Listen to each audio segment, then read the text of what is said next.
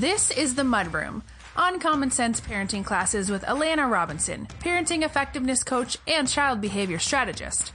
Weekly nuggets of developmentally appropriate parenting wisdom to help you parent your toddlers and preschoolers more effectively with less effort. The Mudroom is recorded live on Facebook every Tuesday at 9 p.m. Eastern and 6 p.m. Pacific. Now, here's Alana. Hello, welcome to the Mudroom, our free and live uncommon sense parenting class. How is everybody doing today? Tonight, our topic is that you and no one else is the expert on your child. Those of you who've been following me for a while know that there's kind of two flavors of classes that I run. The more like research based ones like last week and the more opinion based ones. And tonight is firmly in the opinion based category, but I think it's important and that a lot of people really need to hear it, even if intellectually you might already know this. I often have moms come to me and say that some professional, you know, a doctor, a therapist, a teacher, a school administrator, whoever has made them feel like they don't know what's best for their kid, that they're stupid, right? That as a parent, they just don't have the knowledge to make decisions for their child. And there are very few things that make my blood boil more than that. I have very vivid memories of being in program planning meetings and seeing so-called experts absolutely steamrolling over mothers. And I have actually stopped meetings and pulled moms out to give them this exact talk.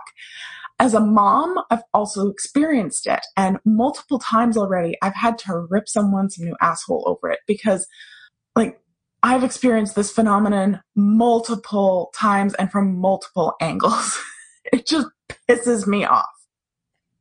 Hey Heather, hey Monica. Thanks for joining me tonight, ladies. So let's get something really, really straight right out of the gate.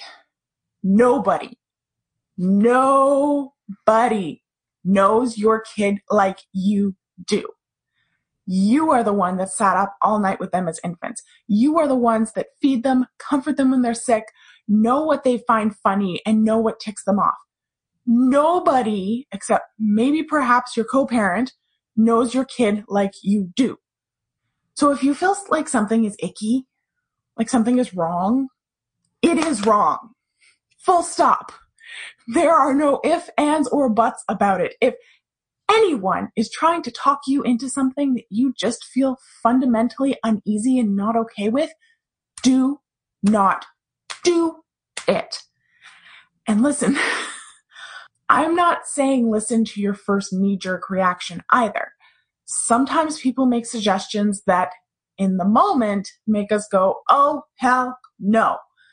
But then, you know, we take a deep breath, we ask some questions, we clarify, we try and kind of understand their perspective and what they think they're going to achieve with whatever it is they're suggesting and how. And sometimes we go, oh, oh yeah, okay, I can get on board with that. I'm not sure that that's exactly how I would have gone about it or even that it's going to work.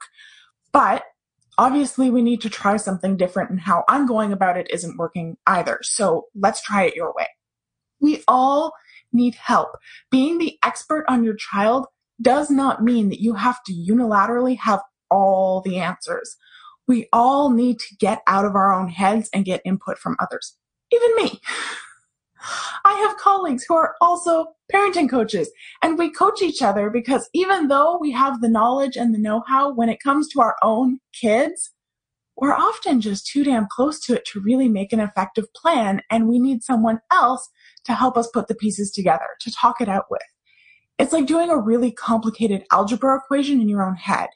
You can have all the skills and know all the order of operations, but when you're stuck in your head, it's easy to start overthinking it and second guessing yourself and getting confused. But if you find somebody else who also knows algebra and you talk it out with them, suddenly you're able to work through it. You still didn't have to write it down. You still didn't need the other person to really teach you anything. You just needed to get out of your own head. Sometimes we're just too close to our own kids to see them clearly, which is when having a coach or professional or even a friend talk it out is extremely valuable And sometimes those conversations expose a hole in our knowledge and we do have to seek out more input.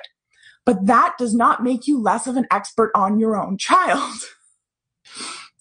then there are other times, and these are the harder ones I find because they're like, they're deceptive, where someone makes a suggestion that your initial knee jerk reaction to is, oh, that sounds awesome. yes, yes, I want that outcome. Um, but then you get into the nitty gritty of it, and the more they flesh out the suggestion, the more you go, okay, no, wait, back up, hold the phone. I don't think I'm okay with that, actually. And this is so much harder because then you start to doubt yourself.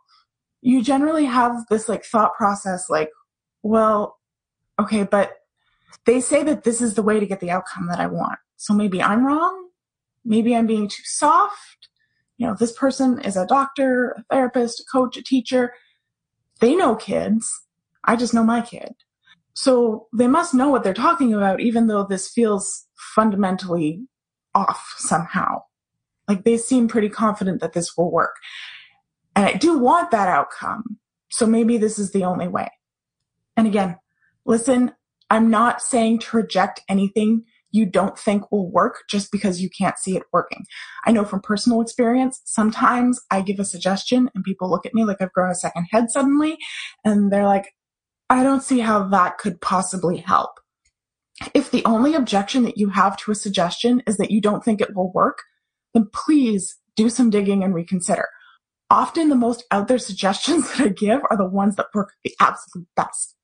Or if the only objection that you have is that it sounds like a lot of effort, also do some more digging. Like no pain, no gain is true way too often. Again, that doesn't make you any less of an expert on your child because again, sometimes you're just too close or you don't have the ability to see the bigger picture. What I'm talking about are suggestions that you are not okay with on a moral, fundamental level after you've heard the background and the methodology and the science behind it. That just kind of give you an icky feeling down in your gut. There is always more than one way to skin a cat. Anyone who says this is the only way is probably wrong. That doesn't mean that there won't be a trade off. Like it might take a lot longer or be more labor intensive or more painful. There is generally another, another way. And maybe you're on board for that path or, you know, that other method for whatever your reasons are. That's where your expert status comes in. Your priorities are your priorities. And this actually, it makes me sleep, think of sleep training when I talk about this because I'm a big sleep training advocate but I have had clients who have just flat out refused to allow slipping, even if they say that getting sleep is their number one priority. And that might be because when it comes down to brass tacks, they'd rather be sleep deprived than hear their child scream because their mental health can't handle that. Like that might be a religious or personal belief that they have. The science doesn't lie. Sleep training is safe and effective. But if they don't want to because their priorities lie elsewhere, well, then you're still going to be able to teach your kid to sleep. But the trade off is that it's likely going to take way longer and be very labor intensive.